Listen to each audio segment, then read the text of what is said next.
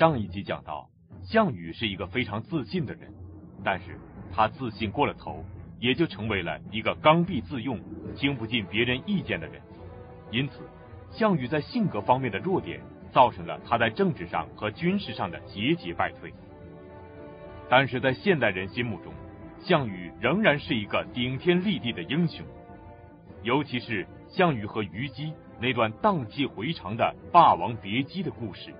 更是引来后人无数的演绎和解读。那么，在战场上失败的战神，又是如何成为令后人怀念的爱神的呢？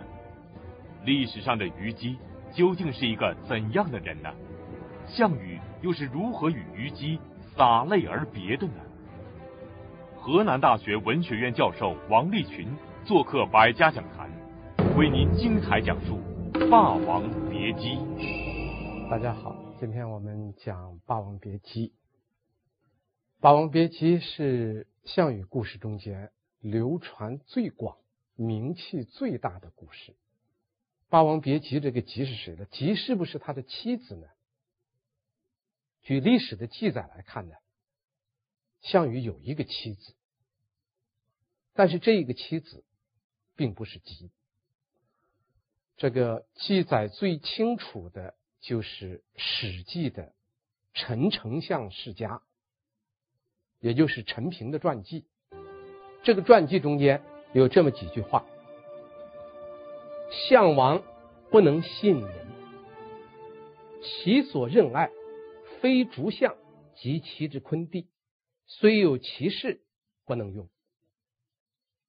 这个话的意思说，项羽啊，他不能信任别人。这个我们在前面已经分析过了。项羽性格中间有一个很大的弱点，就是自信，过于自信，或者我们叫做自恋，太相信自己，所以他不能信任。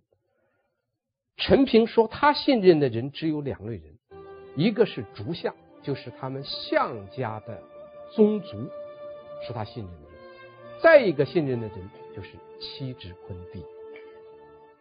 根据“妻之昆弟”这四个字来看，项羽的确有妻子，但是这个妻子是谁？他和项羽之间，这个是个什么时候成的家？有没有孩子？这所有这一些历史上是一无记载，一点记载都没有，正史没有，野史也没有，所以我们现在不知道项羽和他妻子，特别是项羽妻子的一些情况。我们现在所知道的就是项羽有一个妻子，啊，而且项羽对他的这个妻子的兄弟们呢还都很好，很信任，所以我们推断他能信任他的妻之昆弟，那应当说项羽和他妻子的关系也应当是不错的。如果说他项羽跟他妻子的关系非常糟糕的话，那么他的妻子昆弟他也不会信任。这是我们的一点推断。如果这个推断能够成立的话，那么项羽的这个别姬啊，霸王别姬别的这个虞姬就不是他的妻子，或者称之为爱妾，或者用今天一个很时髦的词叫二奶，他就是这么一个身份啊。虞姬这个人的年龄有多大呢？他是什么样的背景呢？他怎么和项羽走到一块儿的呢？史书都没有记载。我们现在能够推断的大概有这么几点：虞姬，项羽自杀的时候，霸王别姬乌江自刎的时候是三十一岁，所以虞姬的年龄的上限不可能超过三十一。另外。他跟着项羽这么几年，应当说就是一位二十多岁的一位女子。至于她是什么地方的人，她怎么和项羽认识的，这些东西我们就一无所知了。这就是我们今天所知道的虞姬其人。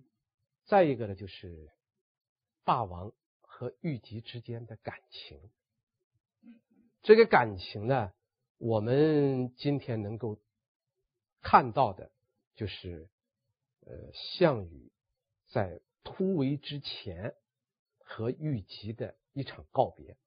这个告别，嗯，在《史记》中间写的情分很重，就是司马迁是用重笔来写了，因为他这里边记述了项羽在别急的时候唱的一首歌，这个歌我们称之为《垓下歌》，这也是楚西楚霸王项羽啊传世的唯一的一篇作品。这首诗呢是这样讲的：说力拔山兮气盖世，时不利兮骓不失，骓不失兮可奈何？欲兮欲兮奈若何？这个诗的大意是说，这个项羽自称他自己力能拔山。我们知道项羽的力气很大。史书记载，项羽的力气是力能刚鼎，在整个西汉前期，能够达到刚鼎的只有一个项羽，另一个是刘邦八个儿子中间的第七个儿子淮南王刘长，力能刚鼎，所以项羽力气很大。气盖世是说他的豪气可以笼盖整个世界，这是写他自己。力拔山兮气盖世，时不利兮骓不逝，骓是他骑的那个宝马，也就是他最后赠送给乌江亭长那个宝马。他这个宝马跟随他多年征战。他说：“现在这个时局对我不利了，我这个马也跑不快了。马跑不快的怎么办呢？欲兮欲兮奈若何啊？就是我对你欲，我该怎么样处理呀？”所以这个《垓下歌》的中心是最后一句“欲兮欲兮奈若何”，落脚是落到这一句上，就是我拿你怎么办？因为项羽这时候面临着一个非常困难的抉择，因为听到四面楚歌以后啊，项羽有一个错误的判断，他认为楚地已经被刘邦全部占领了，实际上这个时候。至少在长江以南还有五个郡是在西楚国的手里边，但是项羽误认为已经被占领了，因为否则的话，怎么会汉军的精英中有那么多人能够用楚声唱歌呢？所以在这个背景之下，他决定要突围。玉吉一直是伴随在。楚这个楚霸王项羽的身边，这叫做什么呢？这叫做危难关头形影相随。这说明玉吉和项羽两个人的关系感情非常好，是长期在一起，不能分离的。可是这一次，项羽面临着一个两难的抉择。他带玉姬走还是不走？是一块突围还是留下玉姬？所以他这个《垓下歌》最后一句说：“虞兮虞兮奈若何？”实际上项羽是非常无奈，带也不是，不带也不是，因为这里很明显，就项羽自身来说，他这个突围能否成功？他可以说是前途未卜，生死未卜。自身是能否相保，能够保住自己的性命不能，都是一个未知数。所以在这种情况下，如果他在贸然带着玉吉出逃，玉吉不是一个能征惯战的将士啊。作为玉吉这么一个二十多岁的女子，她能够跟着项羽骑的马，连项羽身边。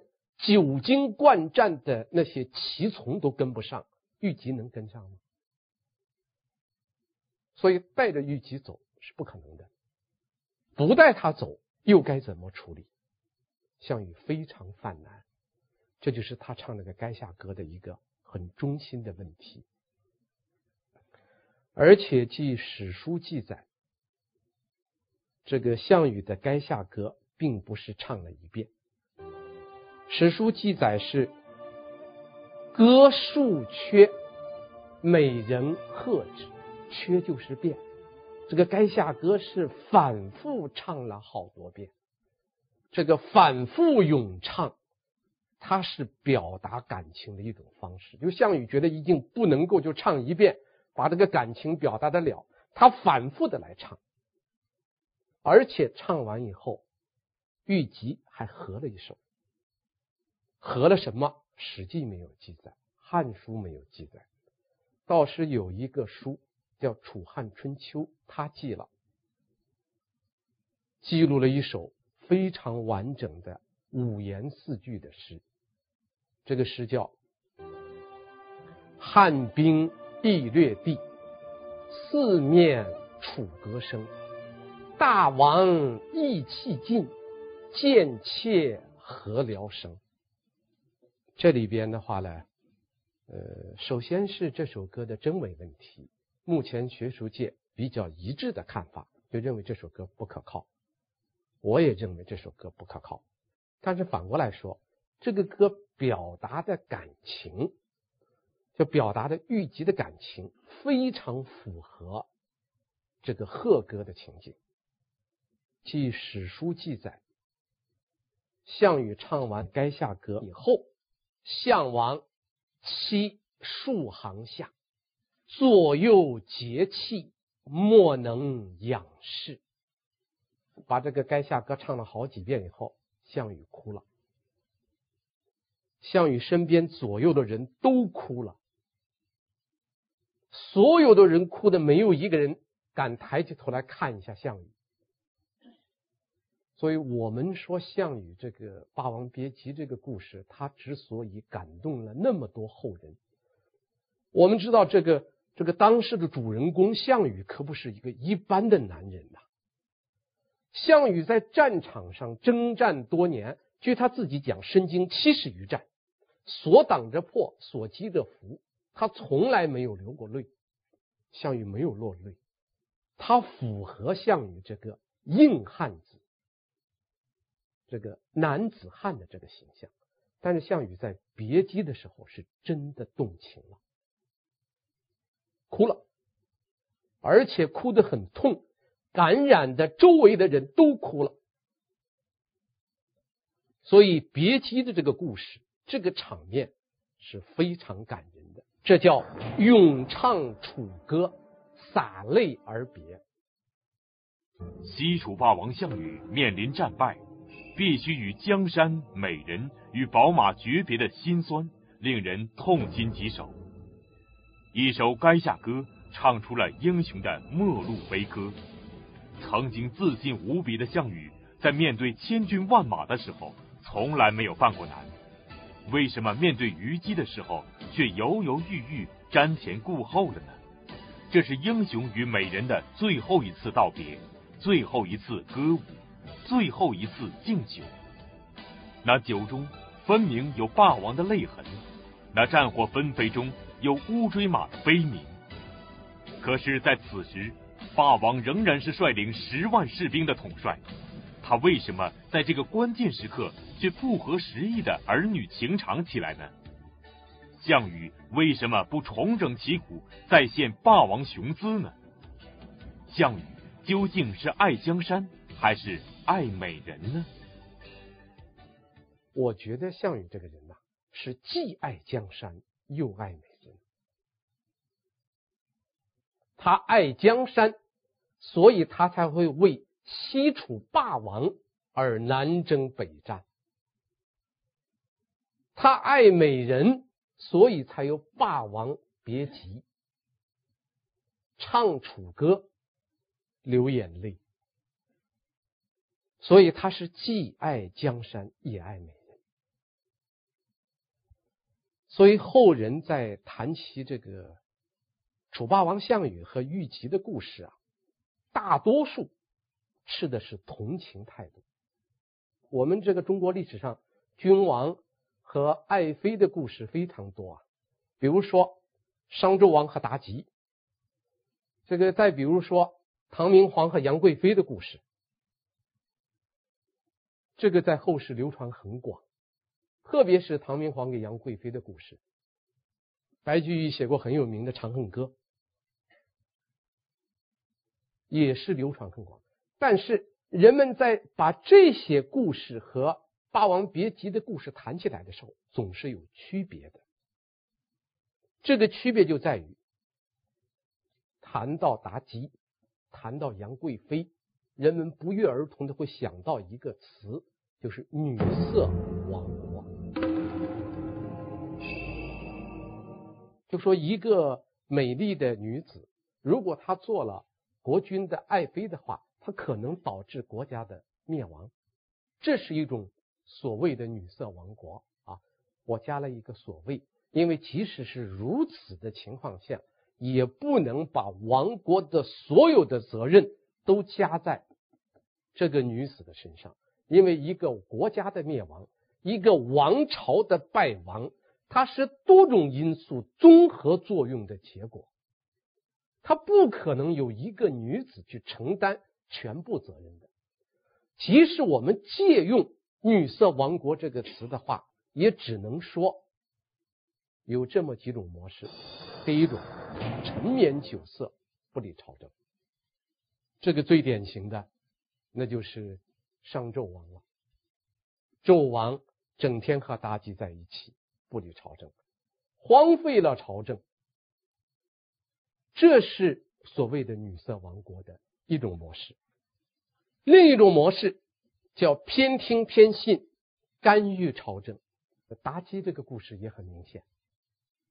这个如果我们看《封神演义》中间的话，他这个描述这个妲己的，当然这个《封神演义》是小说了，它里边写了个妲己害了很多忠良，这也是一种这个所谓的女色王国的模式。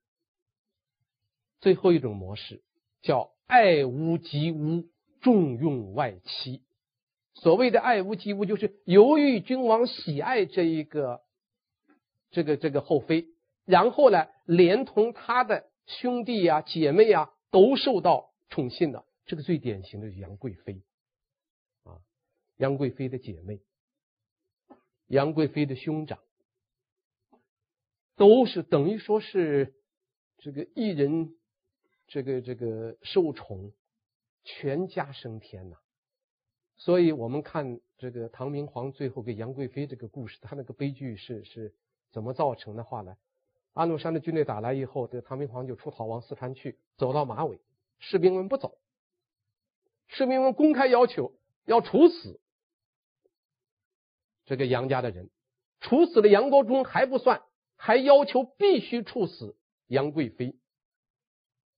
当然，杨贵妃她最后也不得不自缢而死。这就是中国所谓的女色亡国。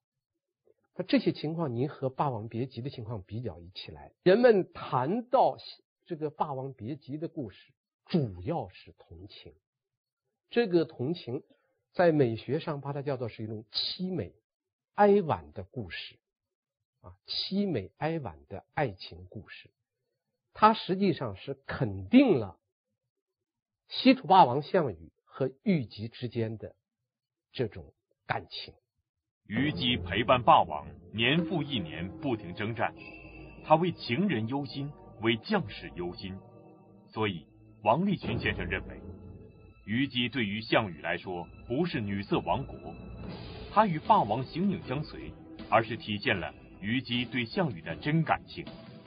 当然，虞姬的真感情也换来了项羽的真性情。可是，项羽难道忘记了他一生的梦想？就是想雄霸天下，在最后时刻，情感的脆弱也就意味着最终的失败。那么，最终的失败究竟是谁造成的呢？虞姬对项羽的失败真的没有责任吗？虞姬在最后的时刻又是如何做的呢？以我来看，虞姬没有太大责任，项羽倒是应当承担一些责任。因为《霸王别姬》是在一个什么背景之下？是在垓下战败、四面楚歌、决定突围，在这个背景之下，项羽去见虞姬的。项羽这个时候，首先是他的这种盲目突围，置十万楚兵的生命于不顾，自己就决定突围，这是很盲从的，很这是一种盲动，没有军事会议，没有突围计划，没有善后安排，没有和任何人商量，独断专行就决定突围了。就在这个关口，他去见了虞姬，而且唱了歌，流了泪。尽管这个感情非常感人，但是我们不能不说，楚霸王这个处理呀、啊，是适当的，把和虞姬的告别放在了一个太重要的位置上了。其实他这个时候，一方面需要和虞姬做告别，另一方面他还要安排很多事情的。这里边十万子弟兵怎么办？众多的。诸多的和他同生死共患难的战将怎么办？突围以后怎么办？怎么突围？往哪里去？将来怎么办？所有的人统统不考虑，只顾的和虞姬儿女情长一番。在这一点上，西楚霸王项羽是有责任的，但是这个责任主要还是由项羽来负。再比如。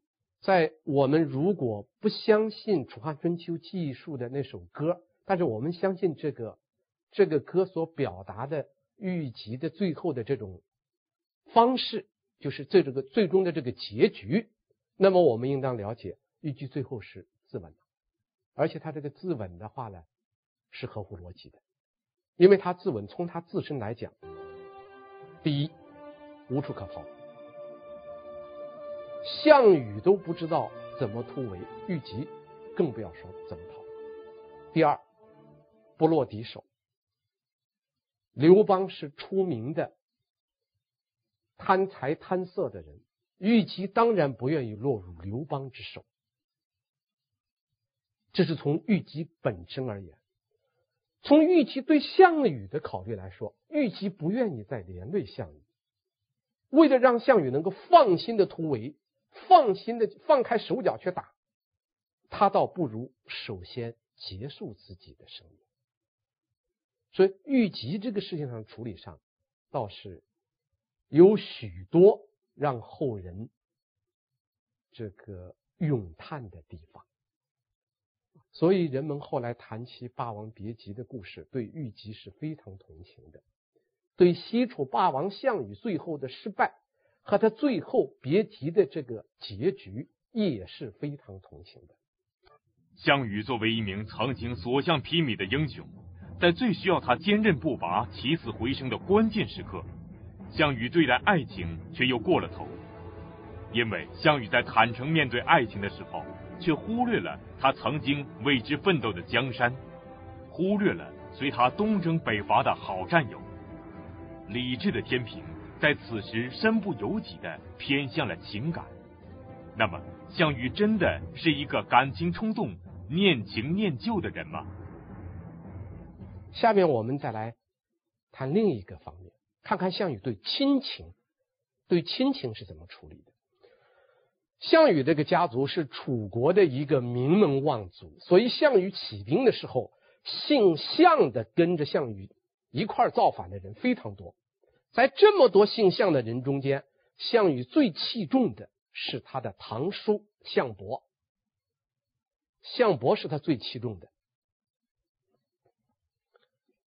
我们怎么能够看得出来项羽对项伯的器重呢？至少有两点可以看得出来。第一，项伯的官职是左尹，因为《鸿门宴》中间有一句话：“出左尹项伯者，项羽继父也。”左尹，尹呢是楚国的宰相，左尹就是左丞相，这个官位是很高的。如果套用我们今天的这个级别，应当是副国级的待遇了。所以项伯可以是身居高位，这是一点。再一点，在整个有关项羽的记载中间，我们都可以看到。项伯给项羽啊，是长期相伴，他始终是在他的身边，身居高位，又陪侍左右，始终陪伴在他的身边。这两点说明项羽对项伯是很器重的。但是项伯这个人，却是一个败坏项羽大事的人。这个人为项羽办了四件非常对不起项羽的事情。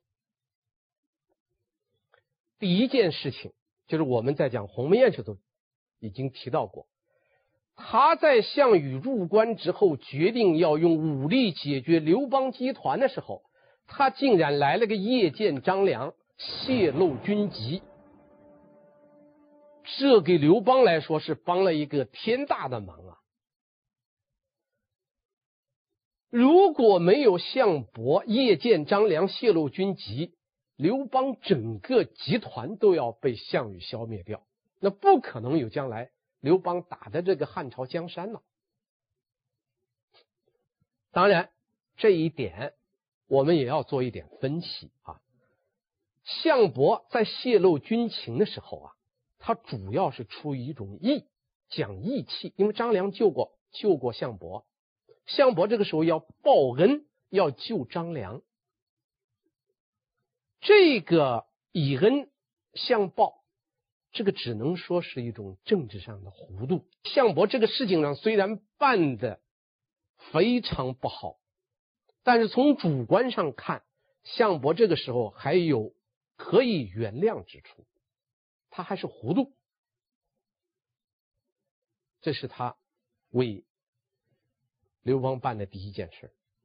他为刘邦办的这个第二件事，就是第二件对不起项羽的大事，就是项庄舞剑意在沛公的时候，项庄拔剑起舞，项伯以拔剑起舞，长一身，意避沛公，庄不得及。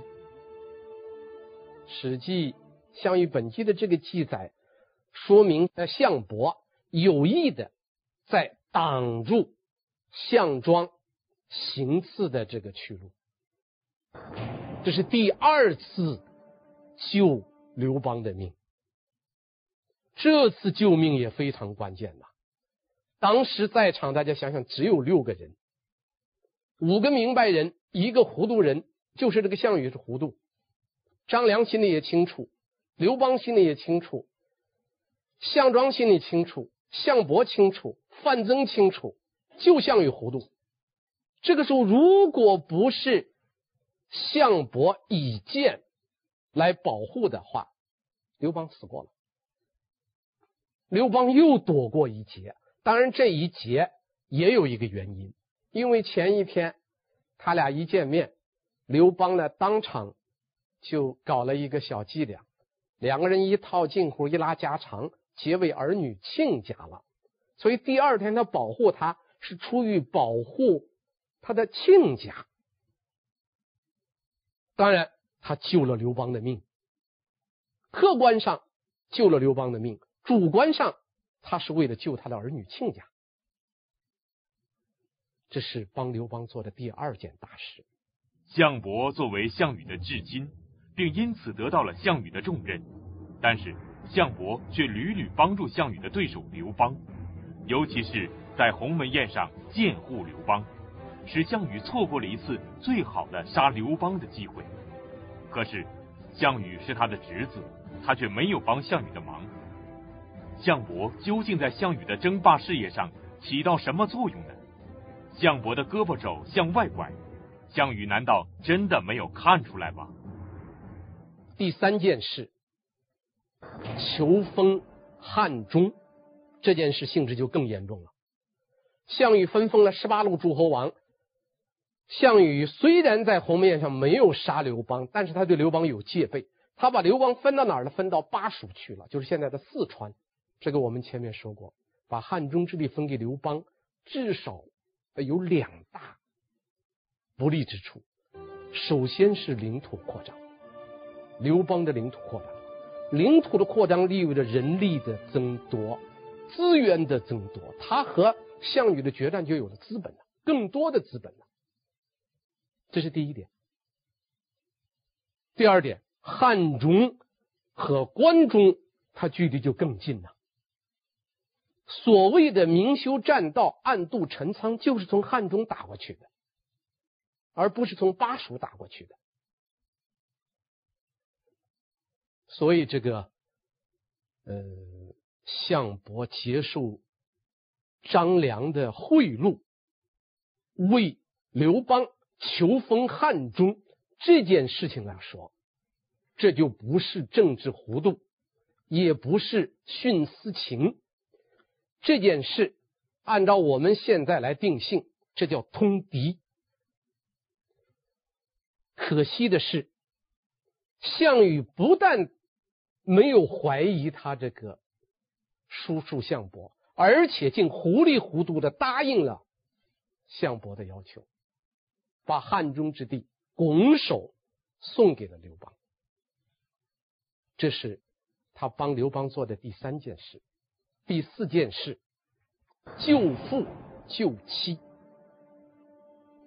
这个是发生在荥阳会战、楚汉对峙的这个阶段。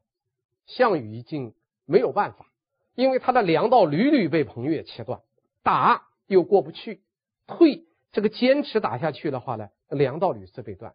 项羽最后就想了一个我们今天看来不太高明的办法，他就支了个大锅。然后得用柴火烧，把这水烧热，呃，要把刘邦的父亲给烹了。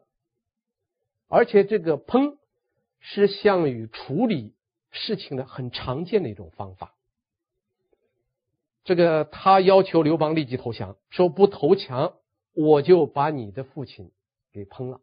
这时候刘邦呃说了三句很有名的话：“武翁即若翁，必欲烹尔翁。”则幸封我一杯羹。这个话的意思就是说，我爹就是你爹。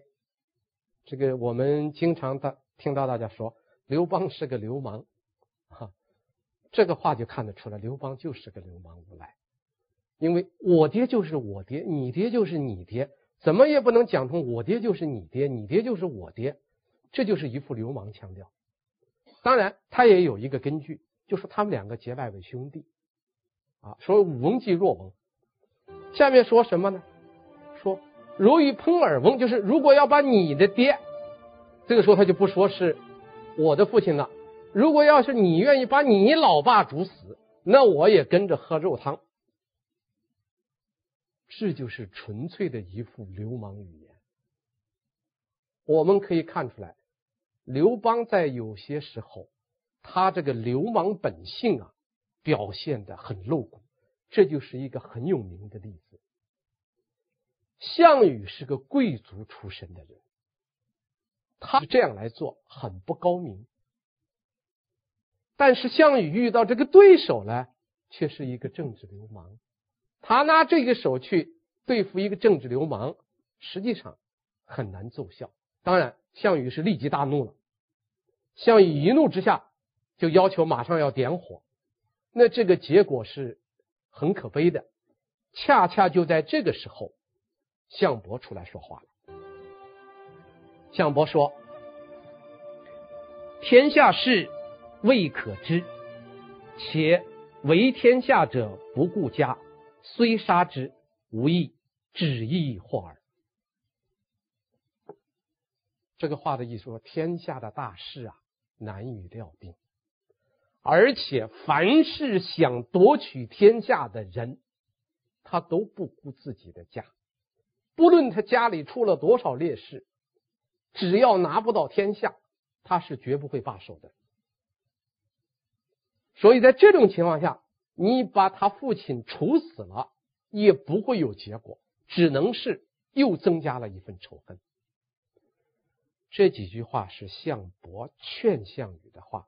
这几句话中间最关键一句话，最值得我们玩味的一句话，就是“天下事未可知”。这六个字很值得玩味。所谓的天下事，无非就是刘项两家争夺天下，所谓的未可知，实际上就是说刘项两家最后谁能够取得最后胜利，很难讲。这个话出自项伯之口，联想到项伯为刘邦办的那么多事。像辞谏张良，泄露军机。项庄舞剑意在沛公的时候，他去救了刘邦。你要把这些都联系起来的话，那么这个天下事未可知，实际上就含有很多的含义了，它有很深的含义。